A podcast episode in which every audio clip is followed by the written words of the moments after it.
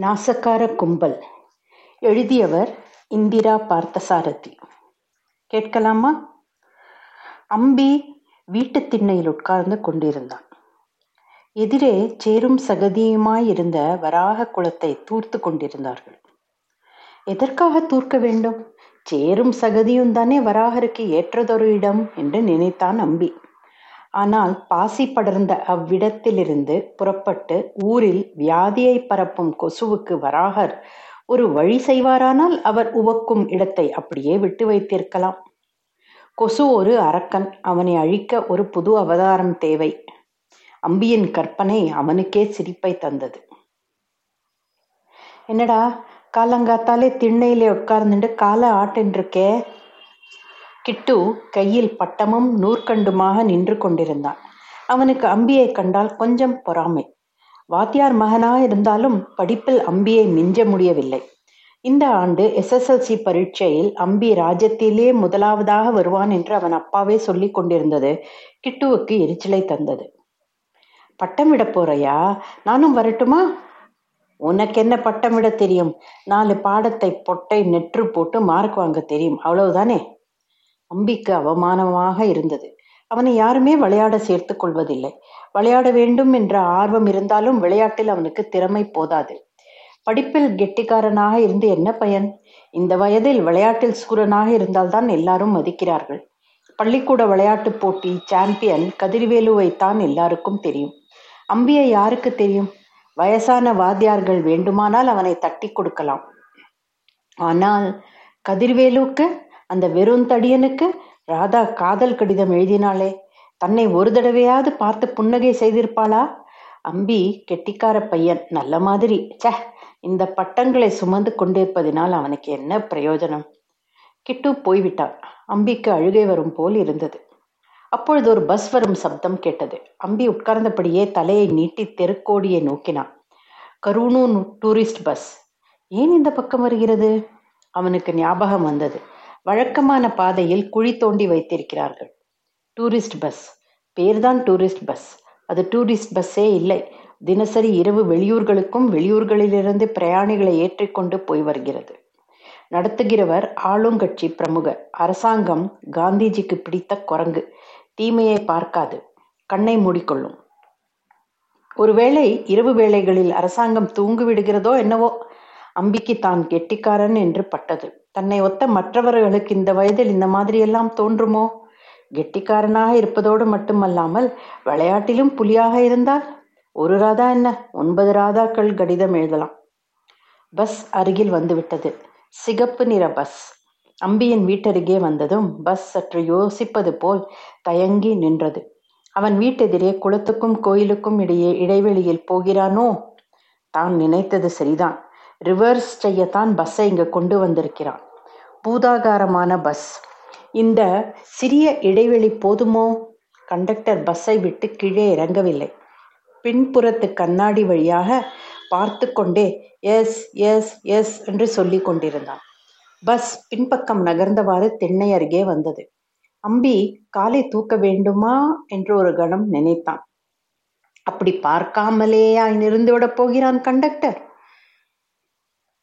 அம்பியின் அலறல் தெரு முழுவதும் கேட்டது. கண்டக்டரின் ஹோல்ட் ஆன் என்று கத்தலும் அம்பியின் அலறலும் ஒரே சமயத்தில் ஒலித்தன.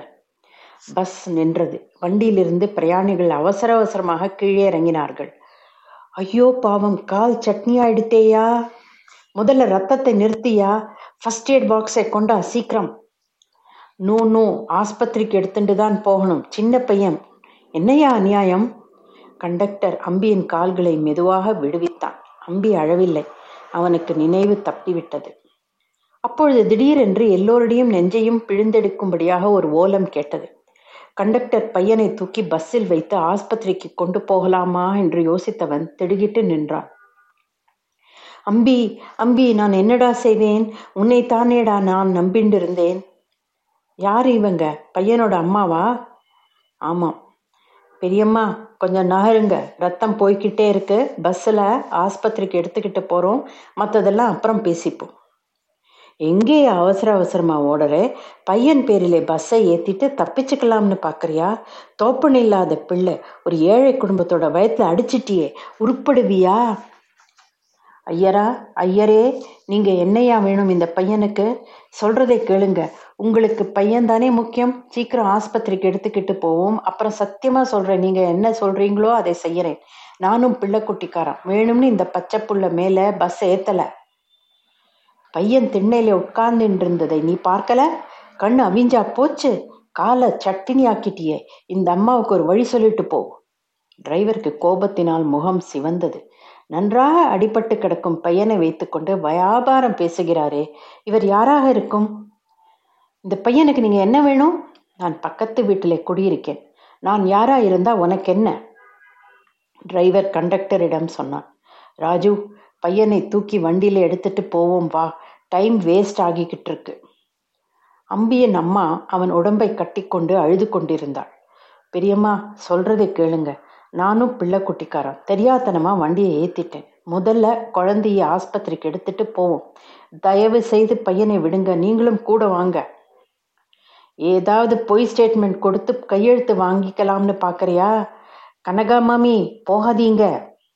புதுக்குரல் கேட்டதும் டிரைவர் திரும்பினான். நெற்றியில் திருநீர் சந்தன பொட்டு நாற்பது வயதிருக்கும் அவருக்கு. குழந்தை துடித்து கொண்டிருக்கிறான். சட்டம் பேசுகிறார்களே படுபாவிகள். டிரைவர் சீறினான். ராஜு பையனை தூக்கு. ம் சீக்கிரம். அட நீங்க தானா சட்டம் பேசுறது? இவர் யாரு தெரியுமில்லை அண்ணே? வக்கீல் குமாஸ்தா பாலு ஐயர் என்றான் ராஜு. அவர் யாரா வேணுமானாலும் இருக்கட்டும் குழந்தைய கொஞ்சம் பிடி. போலீஸ் வந்தப்புறம் போகலாம் என்றார் பாலு ஐயர். பையன் செத்து போயிடுவான் யா ஈவு இறக்கமற்ற படுபாவியா இருக்கியே. வண்டியை ஏத்துறச்ச இந்த ஈவு இறக்கமெல்லாம் எங்கே போச்சு? நியாயம் பேசுறான் நியாயம். நான் சட்டம் தெரிஞ்சவன் என்னை ஏமாத்த முடியாது. பெரியம்மா பையன் உங்க பையன். என்னை நம்புங்க. நான் திரும்பி வரேன். எவ்வளவு ஸ்டேட்மெண்ட்ல வேணுமானாலும் கையெழுத்து போடுறேன். பையனுக்கு ரத்தம் போய்கிட்டே இருக்கு. ஆஸ்பத்திரி கேஸு போலீஸ் எப்போ வராங்களோ காத்துக்கிட்டு இருக்க முடியுமா? சீக்கிரம் சொல்லுங்க. அழுது கொண்டிருந்தவள் அவனை ஏறிட்டு நோக்கினாள். சரி எடுத்துட்டு போ நானும் வரேன். டிரைவர் பையனை தூக்கி ராஜுவின் உதவியை கூட எதிர்பார்க்காமல் வண்டிக்குள் கொண்டு போய் சீட்டில் கிடத்தினான். அம்பியின் அம்மாவும் வண்டிக்குள் ஏறினான் ராஜு வாப்பா சீக்கிரம் என்றான் டிரைவர் பாலு ஐயரும் ராஜுவும் தனியாக போய் ஏதோ ரகசியமாக பேசுவது போல் கீழ்குரலில் பேசிக் கொண்டிருந்தார்கள். டிரைவரின் குரல் கேட்டதும் ராஜு அவசர அவசரமாக வந்து வண்டியில் ஏறினான். என்னப்பா எங்களை எல்லாம் அம்போன்னு விட்டுட்டே என்றார் பஸ்ஸில் வந்த பிரயாணிகளில் ஒருவர். அதுதான் கும்பகோணம் வந்தாச்சேயா? டவுன் பஸ்ல போங்க. ஒரு உசிறு மன்றாடிக்கிட்டு இருக்கு ஏன் கொண்டு விடலேன்னு கேட்குறாரு இவர். இதுக்கு நாங்க தானா போனேன் நீ செஞ்ச தப்புக்கு யார் மேல கோச்சுக்கிற? சரிதான். வண்டியை விட்டு இறங்குங்க. ஸ்டார்ட் பண்ணணும். நான் உங்க முதலாளிக்கிட்டே கம்ப்ளைண்ட் பண்ணிக்கிறேன். திமிராவா பேசுறேன் டிரைவர் ஆசனத்தை விட்டு எழுந்து அந்த பிரயாணியிடம் வந்தான். நீ மனுஷன் தானே? இல்லாட்டி முருகமா அதோ அந்த பொத் பச்சை பிள்ளை கிடக்கிறது உன் கண்ணுக்கு தெரியல? கோபத்திலே நான் என்ன செய்வேன்னு தெரியாது. அவர் முணுமுணுத்து கொண்டே கீழே இறங்கி விட்டார் பஸ் புறப்பட்டது. ராஜு சொன்னான் வேலுஅண்ணே நாம் செய்யறது தப்புத்தான். திண்ணையிலே இடிச்சதினாலே டெய்லி லைட் நொறுங்கி போச்சு. இதை தவிர இன்னும் பாடிக்கு வேற டேமேஜ். முதலாளிக்கு பதில் சொல்லி ஆகணும் போலீஸ் வரத்துக்குள்ள நாம புறப்பட்டு வந்தது அவ்வளவு சரியில்லை. நீ வா இரு. எல்லா பொறுப்பையும் நான் ஏத்துக்கிறேன். குழந்தை பழப்பானா டிரைவர் நிச்சயமா பழைப்பான். கவலைப்படாதீங்க. என்னோட போராத காலம் டிரைவரின் குரல் கம்மியது. சக்கரத்தாழ்வான் கோயிலை ஒரு சுத்து சுத்திட்டு வருவோம்னு தான் போனேன். அதுக்கு பலன் இப்படியா இருக்கணும்? அம்பியின் அம்மா சிறிது நேரம் மௌனமாக இருந்தவள் மறுபடியும் புலம்ப தொடங்கிவிட்டாள். பெரியம்மா அழுவாதீங்க. எல்லாம் நல்லபடியா சரியாயிடும். இதை வேலு சொன்னானே தவிர அவன் சொன்னதில் அவனுக்கே நம்பிக்கை இல்லை. எப்படி சரியாயிடும்? இரண்டு பாதங்களும் நசுங்கி விட்டன விரல்கள் இல்லை. பையன் எப்படி நடக்கப் போகிறான்? தகப்பன் இல்லாத பிள்ளை. இவனைத்தான் நம்பிக்கொண்டு இருந்ததாக தாய் புலம்புகிறாள். பெரியம்மா உங்களுக்கு வேறு குழந்தைங்க இல்லையா? என்று கேட்டான் வேலு. அம்பியின் அம்மா பதில் கூறவில்லை. கண்களை மூடிக்கொண்டு ஜபித்துக் கொண்டிருந்தாள். பதில் வராததைக் கண்டு வேலு திரும்பி பார்த்தான். அவன் என்ன செய்கின்றாள் என்று அறிந்ததும் தன் கேள்வியை மீண்டும் வற்புறுத்தவில்லை. ராஜு சொன்னான் பையனை ஆஸ்பத்திரியில் சேர்த்தப்புறம் முதலாளிக்கு அங்கிருந்து ஃபோன் பண்ணி விஷயத்தை சொல்லிடுவோம். போலீஸை அவர் பார்த்துப்பாரு. என்னன்னே வேலு பேசாமல் இருந்தான். இந்த அம்மாவுக்கு வேறு குழந்தைகள் இல்லையோ? அப்படி இல்லை என்றால் இதை காட்டிலும் துயரம் இந்த அம்மாவுக்கு வேற என்ன வேண்டும்? முதலாளியிடம் சொல்லி நஷ்ட ஈடு வாங்கி தர முடியுமா? உண்ணாம் நம்பர் கஞ்சன். குடிக்கும் கூத்திக்கும் செலவழிப்பான். நஷ்ட ஈடா தரப்போகிறான்? தானும் பிள்ளை குட்டிக்காரன் என்று வேலு சொன்னது வாஸ்தவன்தான் ஒன்பது குழந்தைகள். பெரியவளுக்கு பதினெட்டு வயது. கல்யாணம் செய்தாக வேண்டும். ஆறு பெண்கள் மூன்று பிள்ளைகள். கடைசி குழந்தை பெண். இரண்டு வயதாகிறது. ராஜுவியே தன்னுடைய மூத்த பெண்ணுக்கு வளைத்து போடலாம் என்பது வேலுவின் திட்டம். பிச்சுப்பிடுங்கள் இல்லை. ஒரே பிள்ளை அம்மா கிடையாது. அப்பாதான். அவரும் வைப்பாட்டியோடு தஞ்சாவூரில் இருந்து வருகிறார். ஆனால் இந்த காலத்து வாலிபர்களைப் போல் ராஜுவுக்கும் நெஞ்சில் ஈரமில்லையே என்ற சந்தேகம் வேலுவுக்கு உண்டு. இன்று உறுதியாகிவிட்டது. முதலாளி போலீஸ் முதலாளி போலீஸ் என்று அரற்றிக் கொண்டிருக்கிறானே தவிர ஒரு சின்ன பையனுக்கு அடிபட்டு விட்டதே என்ற வருத்தம் அவனுக்கு கொஞ்சம் கூட இல்லை. ஆஸ்பத்திரி வந்துவிட்டது. ராஜு இறங்கி உள்ளே போய் ஸ்ட்ரெச்சருடன் இன்னொரு ஆளையும் கூட்டி கொண்டு வந்தான். அம்பியின் அம்மா வீறிட்டு அழுதாள். வேலு அவள் அருகில் போய் நின்றான் பெரியம்மா உங்களுக்கு தைரியம் இல்லைன்னா வண்டியிலே இருங்க. நான் உள்ளே போய் டாக்டரை பார்த்துட்டு வந்து விடுகிறேன். அவள் அவன் சொன்னதை காதில் வாங்கி கொண்டதாக தெரியவில்லை. கீழே இறங்கி ஸ்ட்ரெச்சரை தொடர்ந்து மிக வேகமாக ஆஸ்பத்திரிக்குள் சென்றாள். உள்ளே நர்ஸ் ராஜுவிடம் கூறிக்கொண்டிருந்தாள் இது போலீஸ் விவகாரம். நாங்க எப்படி அட்மிட் பண்றது? ராஜு வேலுவை திரும்பி பார்த்தான். நான் தான் அப்பவே சொன்னேன்னே அண்ணே போலீஸ் வர கொள்ள நாம் வந்திருக்க கூடாது. வேலு நர்ஸிடம் மிக நிதானமாகத்தான் பேசினான். முதலில் பையனை ஆபரேஷன் தியேட்டருக்கு எடுத்துட்டு போங்கம்மா. அதான் முக்கியம். நான் போலீஸுக்கு இதோ ஃபோன் பண்றேன். நர்ஸ் புன்னகை செய்தாள். நோ ரூல் படி பார்த்தா அவள் சொல்லிக் கொண்டிருந்ததை முழுவதும் வேலு கேட்கவில்லை. டாக்டர் அறையை நோக்கி மிக வேகமாக சென்றாள். நர்ஸ் கூப்பிட்டாள் டிரைவர் டிரைவர் அந்த டாக்டர் இளைஞன் பெயர் ரவி முப்பது வயதுக்குள் தான் இருக்கும். குறுந்தாடி வைத்திருந்தான் வேலு சொன்னதை அவன் அமைதியாக கேட்டான். சொல்லப்போனால் கேட்பது போல் இருந்தான். அவன் கை வேறொரு நோயாளிக்கு மருந்து எழுதி கொண்டிருந்தது. நர்ஸை கூப்பிடுங்க என்றான் ரவி. அதற்குள் அவளே வந்துவிட்டாள் பையனை ஆபரேஷன் தியேட்டருக்கு கொண்டு போங்க. டாக்டர் இது police case. I know. Driver நீங்கள் போய் போலீஸ்க்கு ஃபோன் பண்ணுங்க. போலீஸ் பையனோட கண்டிஷனை பார்த்தப்புறம் ஆப்ரேஷன் பண்ணுறது நல்லது doctor. Miss Thomas kindly do what I say. Doctor எழுந்தான். ஆப்ரேஷன் தியேட்டருக்குள் அம்பி இருந்தபோது போலீஸ் வந்தது. ராஜு ஃபோன் செய்து முதலாளியை வரவழைத்து விட்டான். இன்ஸ்பெக்டர் முதலாளி வந்ததும் கேட்டார் நம்ம வண்டி தானுங்களா ஆமாம். என்ன வேலு இப்படி செய்துட்ட? வேலு பதில் சொல்லவில்லை. அவனுக்கு முதலாளியை கண்டால் பிடிக்காது. முப்பத்தைந்து வயதுக்குள் கட்சி செல்வாக்கை பயன்படுத்தி கொண்டு திருட்டுத்தனமாக ஏழு எட்டு டூரிஸ்ட் பஸ் விடுகிறான். கேள்வி முறை இல்லை. தன் தலையெழுத்து வேற வேலை கிடைக்கவில்லை. இந்த திருட்டுக்கு தானும் உடந்தை. சைக்கிளுக்கு காற்று அடித்து கொண்டிருந்த பயல் இவனுக்கு வந்த அதிர்ஷ்டம் இன்று தன்னை கேள்வி கேட்கும் நிலைக்கு வந்துவிட்டான். இன்ஸ்பெக்டரும் முதலாளியும் ஆஸ்பத்திரியின் பின்பக்கம் சென்று சிறிது நேரம் பேசிக் கொண்டிருந்தார்கள். ராஜு வேலுவிடம் கிசுகிசுத்தான். முதலாளியை சமாளிச்சிடுவாரு. பயப்படாதீங்க. சமாளிக்கிறதுக்கு என்ன இருக்குது? யார் யாருக்கு எங்கெங்கே கை ஊறுதுன்னு முதலாளிக்கு தெரியும். இதை சொல்லிட்டு ராஜு புன்னகை செய்தான். இந்த பயலுக்கா தன் பெண்ணை கொடுக்க வேண்டும் என்று ஒரு கணம் யோசித்தான் வேலு. தம்பியின் அம்மா ஓரமாக ஒரு பெஞ்சில் உட்கார்ந்து கொண்டு கண்கள் மூடிய நிலையில் இருந்தார் வாய் முணுமுணுத்து கொண்டிருந்தது. இன்ஸ்பெக்டர் வேலுவிடம் சொன்னார் என்ன நடந்ததுன்னு முதலாளி எழுதி தருவாரு கையெழுத்து போட்டு எங்கிட்ட கொடு. சம்பவம் நடந்த இடத்திலே முதலாளி இல்லை நான் தான் இருந்தேன். ஆக்சிடென்ட் ஆக்சிடென்ட்டுக்கு நான் தான் காரணம். முதலாளி வேலுவை முறைத்து பார்த்தான். அவனுடைய கோபம் முகத்தில் தெரிந்தது. வேலு இப்படி வா என்னோட. இருவரும் ஆஸ்பத்திரியை விட்டு வெளியே வந்தார்கள். இதோ பாரு அந்த பையன் மண்டையை போட்டு வச்சான்னா நீ ஜெயிலுக்கு போகும்படியா ஆயிடும். புரிஞ்சுதா? நான் சொல்றபடி கேளு. அதை பத்தி நான் கவலைப்படலீங்க நான் செஞ்ச தப்புக்கு முதலாளி சீறினான். மூளை இருக்குதா இல்லையா உனக்கு? ஒன்பது குழந்தைகளை வச்சுக்கிட்டு அரிச்சந்திரனா இருக்க முடியுமா உன்னாலே? சொல்வதை கேளு. நான் இப்படி எழுதி தரேன் கையெழுத்து போடு. என்ன எழுதி தருவீங்க? காலை உசர வச்சு வச்சுக்கிட்டு இருந்த பையன் திடீர்னு தொங்க போட்டுட்டான். மற்றபடி கோர்ட்ல கேஸ் வந்துருச்சுன்னா வக்கீல் பார்த்துப்பாரு. பையனுக்கும் அம்மாவுக்கும் சண்டை. அது இதுன்னு எத்தனையோ வழி இருக்குது. வக்கீலுக்கு சொல்லியா கொடுக்கணும். கோர்ட் கேஸ் ஆகாம பார்த்துக்கிறேன். பையனோட அம்மாவுக்கு கையில கொஞ்சம் வச்சு அழுத்தினா சரிம்பாங்கன்னு தான் நினைக்கிறேன். ஏழை குடும்பம் தான் போல இருக்குது. நான் பொய் சொல்ல மாட்டேன். அடைச்சி சொல்றத கேப்பியா? உன் தலையிலேயே மண்ணை வாரி போட்டுக்கிறதுல என்ன லாபம்?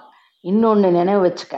போலீஸ் நான் சொல்றதை தான் கேட்கும் உங்களுக்கு இன்சூரன்ஸ் கம்பெனி கொடுத்துட போறாங்க. நான் தான் ஜெயிலுக்கு போக போறேன். என்னை காப்பாற்றணும்னு உங்களுக்கு என்ன இவ்வளவு தீவிரம்? கோர்ட்டு கேஸ் ஆகக்கூடாதுன்னு தான் பார்க்குறேன். உன்னை பற்றி எனக்கு கவலை இல்லை. ஓ கோர்ட்ல ஆயிரத்தெட்டு கேள்வி கேட்பாங்க. டூரிஸ்ட் விவகாரம் எல்லாம் அடிப்படும் அதுக்காக சொல்றீங்களா? ஏன்?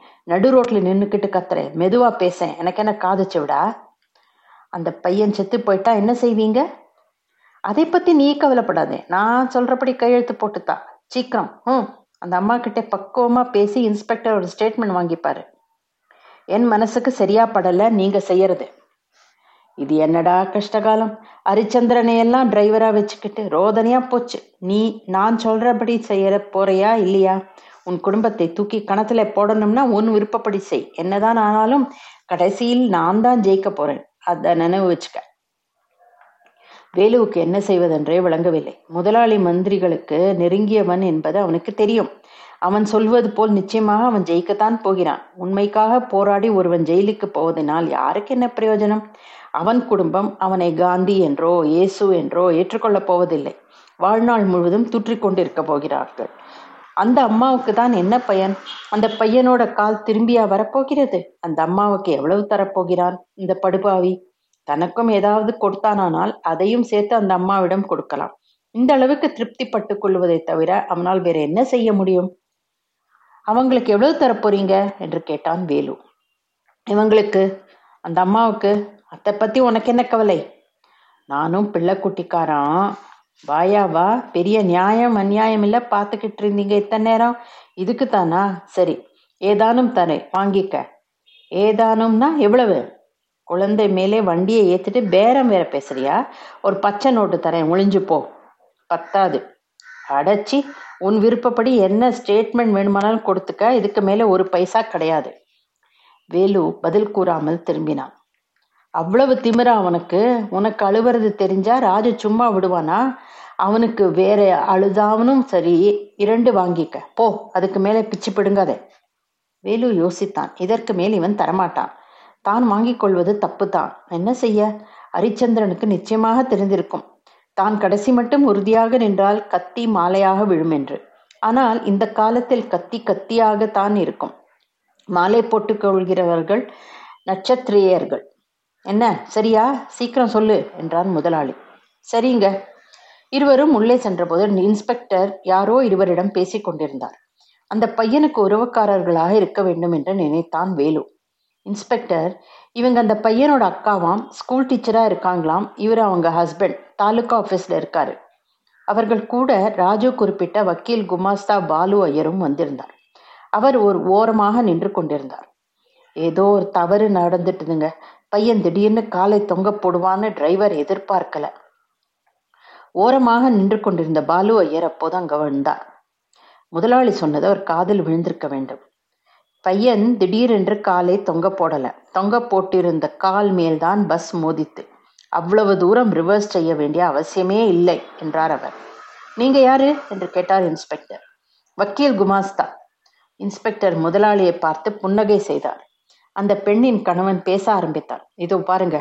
என்னோட மாமியாருக்கு இந்த பையன் ஒரே பிள்ளை ஒரு பொண்ணு ஒரே பிள்ளை அவ்வளவுதான். அவனை நம்பித்தான் அவ இருக்கா. படிப்பிலே மகா கெட்டிக்காரன் பள்ளிக்கூடத்துல விசாரிச்சு பாருங்க. இனி சாயங்காலம் போலீஸ் ஸ்டேஷனுக்கு வாங்களேன். எல்லாம் பேசிக்கலாம் என்றார் இன்ஸ்பெக்டர். ரவி அப்பொழுது ஆபரேஷன் தியேட்டரிலிருந்து வெளியே வந்தார். எப்படி இருக்கு டாக்டர்? என்று கேட்டார். ரவி பையனோட அம்மா யாரு? என்று வினவியவாறு சுற்றுமுற்றும் பார்த்தான். அம்பியின் அம்மா எழுந்து வந்தாள். நன்னா தான் அடிபட்டிருக்கு. நான் என்னாலே முடிஞ்சதே செய்கிறேன் இரண்டு காலம் ரொம்ப மோசமாகத்தான் இருக்கு என்றான் ரவி. உயிருக்கு ஆபத்தில்லையே என்று கேட்டான் முதலாளி. அதில்லை but both legs may go out of action this is too bad alright inspector நான் என் ரிப்போர்ட்டை தரட்டுமா? இன்ஸ்பெக்டர் முதலாளியை பார்த்தார். முதலாளி டாக்டரிடம் சொன்னான். நான் தான் வண்டியோட ப்ரப்ரைட்டர் வந்து வந்து கொஞ்சம் தனியாக பேசலாமா உங்களோட? என்ன பேசணும்? I have nothing to do with you சரி உங்கள் ரிப்போர்ட்டை கொடுங்க. உள்ளே போகலாமா? என்றார் இன்ஸ்பெக்டர் அவர்கள் இருவரும் உள்ளே சென்ற பிறகு முதலாளி ராஜுவை தனியாக அழைத்து கொண்டு போய் கூறினார். பாலு ஐயர்கிட்ட பேசிப்பாரு பேச வேண்டாம். ஒத்துக்கிற ஆள்தான் என்று முணுமுணுத்தான் ராஜு. எவ்வளவு? பெரிய ஒன்றுக்கு குறைஞ்சு வாங்க மாட்டார்னு தோணுது. பேசி பார்ப்போம். உனக்கு உண்டா இதுல கமிஷன்? என்னங்க முதலாளி இப்படி பேசுறீங்க? பாலு ஐயர் அங்கே இல்லைன்னு பொய் சொல்ல சொல்றீங்களா? அது நியாயம் இல்லை வேலுவுக்கு ரெண்டு உனக்கு ரெண்டு பாலு ஐயருக்கு அஞ்சு வக்கீல் குமாஸ்தா பார்ப்பான். இதுக்கு குறைஞ்சு வாங்க மாட்டான்.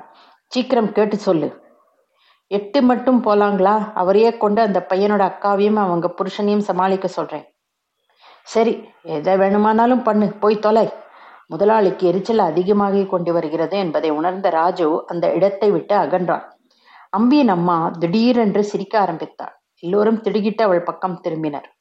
அம்பி என்னடா விளையாட்டு இது? அம்பி அம்பி என்று பலமாக சப்தம் போட்டுக்கொண்டே குறுக்கும் நெருக்குமாக ஓடத் தொடங்கிவிட்டாள்.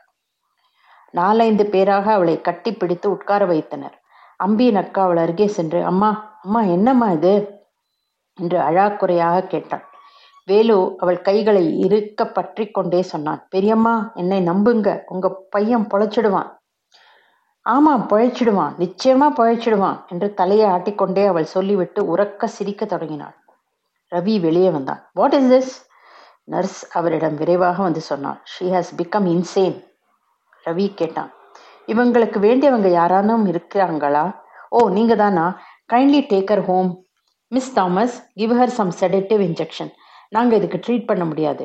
நோ ஃபெசிலிட்டிஸ் இன்ஸ்பெக்டர் முதலாளியிடம் சொன்னார். டாக்டர் ரிப்போர்ட்டை கொடுத்துட்டாரு. உங்கள் டிரைவர் கண்டக்டர் ரெண்டு பேரோட ஸ்டேட்மெண்ட் வேணும். சம்பவத்தை பார்த்தவர் அந்த ஐயர் அவரோட ஸ்டேட்மெண்ட்டும் வேணும். எல்லோரும் ஸ்டேஷனுக்கு போவோம் வாங்க. அம்பியின் அத்திம்பேரோடு பேசிக்கொண்டிருந்த பாலு ஐயர் சிரித்து கொண்டே சொன்னார். சரி நானும் வருகிறேன். இவரையும் வேணும்னா கூட்டிட்டு வரேன். வேலு அவரை உற்று நோக்கினான். பாலு ஐயர் அவரையும் சரி கட்டி விட்டார் என்று அவனுக்கு புரிந்தது. அவர் முதலாளி அருகே வந்து நின்றார். அந்த அம்மாவை யார் கூட்டிக்கிட்டு போவாங்க? என்று கேட்டான் முதலாளி. நர்ஸ் கொடுத்த இன்ஜெக்ஷனின் காரணமாக அம்பியின் அம்மா மயக்கம் மயக்கமுற்றிருந்தாள் ஜானகி நீ அம்மாவை என்று ஆரம்பித்த அம்பியின் அத்திம்பேர் முதலாளியை கேட்டார். அவ எப்படி அழிச்சுட்டு போக முடியும்? கார் இருக்குதா அவங்க கிட்டே இன்ஸ்பெக்டர் சொன்னார். நாம் போலீஸ் ஜீப்பில் போவோம். இவரோட கார்ல உங்க ஒய்ஃபும் அவங்க அம்மாவும் போகட்டும். டிரைவர் அவங்களை கொண்டு போய் விட்டுட்டு ஸ்டேஷனுக்கு வரட்டும். வேலு ஐயா சொல்றபடியே செய் என்றான் முதலாளி. எல்லோரும் வெளியே வந்தார்கள். இன்ஸ்பெக்டர் முதலாளியிடம் சொன்னார். டாக்டர் ரிப்போர்ட் தான் சாதகமா இல்லை. நான் யாரு? என்ன செய்ய முடியும்னு சொன்னீர்களா அந்த மடையன்கிட்ட? சொன்னேன். அவன் கேட்க மாட்டேங்கிறான். கத்துக்குட்டி ராஸ்கல். ரவி அப்பொழுது வெளியே வந்தான் எல்லோரும் இப்படி போயிட்டீங்கன்னா யார் இங்கே இருப்பாங்க? பையனை பார்த்துக்க. கொஞ்ச நேரம் கழிச்சு என் வைஃப் இங்கே வருவா என்றார் அம்பியன் அத்திம்பேர் என்னையா டாக்டரே ரிப்போர்ட் இப்படி கொடுத்துருக்கீங்க? என்று கேட்டான் முதலாளி. உங்க இஷ்டப்படி ரிப்போர்ட் கொடுக்கணும்னா நான் எதுக்காக டாக்டரா இருக்கணும்? நான் டிஎம்ஓவை பார்த்து பேசிக்கிறேன். உங்க அதிர்ஷ்டம் தண்ணி இல்லாத காட்டுக்கு போகணும்னா போங்க. நீங்க யாருன்னு நினைச்சிட்டு இருக்கீங்க இப்படி பேச? என்று சீறினான் ரவி. நான் நினைச்சிட்டு இருக்கேன் சுரக்காய்க்கு உப்பு இல்லைன்னு. போயா தெரியும். நான் யாருன்னு உனக்கு தெரியாமலையா இருக்க போகுது? கேவலம். இந்த வேலைக்காக நீ விட்டெறிய போற காசுக்கு இந்த கும்பல் மாதிரி காக்கா கணக்கா காத்துட்டு இருக்க போறேன் நீ நினைச்சியா? You can jolly well go to the chief minister for all I care நான் என் ரிப்போர்ட்டை மாற்ற போவதில்லை எவ்வளவு தைரியம் இருந்தால் ஆஸ்பத்திரி வாசல்லே நின்று இப்படி பேசுவேன் உனக்கா இந்த இன்ஸ்பெக்டர் பேரம் பேச வரான். கோர்ட்ல கேஸ் வந்து ஜெயிச்சா பத்தாயிரம் கணக்கிலே அழணுமேன்னு சாமர்த்தியமா சமாளிக்க பாக்குறீங்களா? இன்ஸ்பெக்டர் குறுக்கிட்டார். டாக்டர் கொஞ்சம் மரியாதையா பேசுங்க. என்னடா மரியாதை வேண்டி கிடக்குது உங்களுக்கு? ஒரு உசுறு உள்ளே மன்றாடிக்கிட்டு இருக்குது. எப்போடப்பா பஸ்ஸை ஏற்ற போறேன்னு காத்துக்கிட்டு இருந்தாப்ல எல்லாரும் பணத்தை கொத்தி தின்ன வந்துட்டீங்களே படுப்பாவிகளா. இதோ பாரியா முதலாளி உன் பிச்சை காசு எனக்கு வேண்டாம். நான் உண்மையை சொல்றேன் பஸ்ஸை ஏத்தினது நான் தான் கோர்ட்லே கேஸ் வரட்டும். நாட்டை நார அடிச்சிட்டு இருக்கிற கும்பல் யாருன்னு யாருன்னு எல்லாருக்கும் தெரிய வேணாம்? டாக்டரையா வாங்க பையனை கவனிச்சுக்க நான் இருக்கேன் என்று கூறிக்கொண்டே உள்ளே சென்றான் வேலு.